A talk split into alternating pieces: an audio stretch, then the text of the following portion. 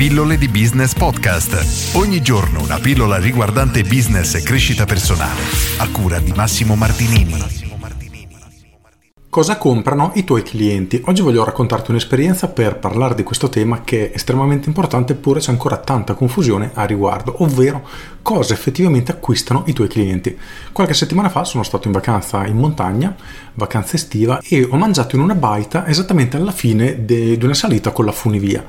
Era un ristorante che sembrava quasi un autogrill, era immenso, c'era un'opzione self-service e anche la possibilità di mangiare alla carta, quindi ordinare i propri piatti, ma era veramente enorme, non so quanti centinaia di coperti potesse tenere. E mangiando in quel locale ho sentito una persona dietro di me che parlava con la moglie e gli diceva cavolo, qui mancherebbe proprio un ristorante bello dove si mangia veramente bene.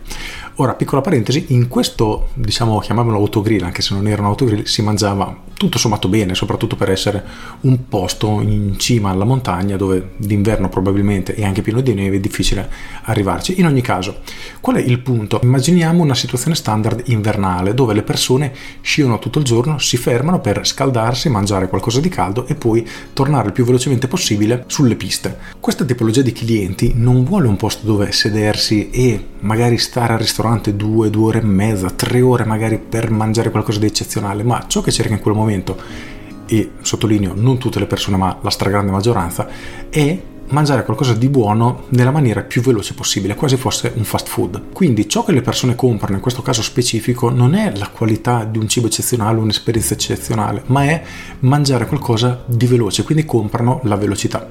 E un locale del genere è in grado di fare non so quante migliaia di coperti in un giorno, quindi un numero veramente spropositato. Ora, immaginiamo di voler trasformare questo locale in un eh, ristorante stellato bellissimo e riprendiamo la stessa situazione, quindi le persone sciano, vogliono mangiare qualcosa di veloce, probabilmente spendere anche poco e tornare velocemente a sciare sulle piste, ecco, in quante persone verrebbero a mangiare in quel ristorante? Probabilmente molto poche. Inoltre, qual è il volume di affari che può avere un ristorante che ti può servire in un giorno quanti? 100 coperti se vuoi far da mangiare in maniera veramente eccezionale 200? Ok, rispetto a un'impostazione del genere che è in grado di servirtene migliaia. Ti rendi conto come effettivamente un locale di un certo tipo in una determinata situazione non necessariamente è adatto e questo è esattamente ciò che devi pensare quando proponi il tuo prodotto sul mercato. Ci saranno persone che stanno cercando ciò che tu offri e altre che cercano tutt'altro, quindi alcune vorranno mangiare in velocità se è un ristorante, altre vorranno qualcosa di particolare. Il punto però non è questo, il punto è che in base alla circostanza un business può essere più adatto rispetto ad un altro. Quindi quando sentite le persone che sostengono la teoria che determinate tipologie di business funzionano, altre no, non è assolutamente vero perché non c'è una verità univoca, ma la cosa va sempre contestualizzata. Un ristorante super fighetto in montagna probabilmente lavorerebbe poco o comunque farebbe dei numeri minori rispetto a una struttura del genere. La stessa struttura, magari in una zona di campagna, lavorerebbe pochissimo, mentre un ristorante particolare in mezzo al verde, in mezzo alla natura, potrebbe essere un'attrazione che attirerebbe gente da chissà quanti chilometri. In ogni caso, il punto è ricorda sempre cosa stanno cercando i tuoi clienti e cerca di servirli al meglio. Quindi non vendergli ciò che tu ritieni che sia corretto, ma vendi ciò di cui loro hanno bisogno, perché la chiave è tutta lì. E poi faglielo sapere. Con questo è tutto, io sono Massimo Martinini e ci sentiamo domani. Ciao!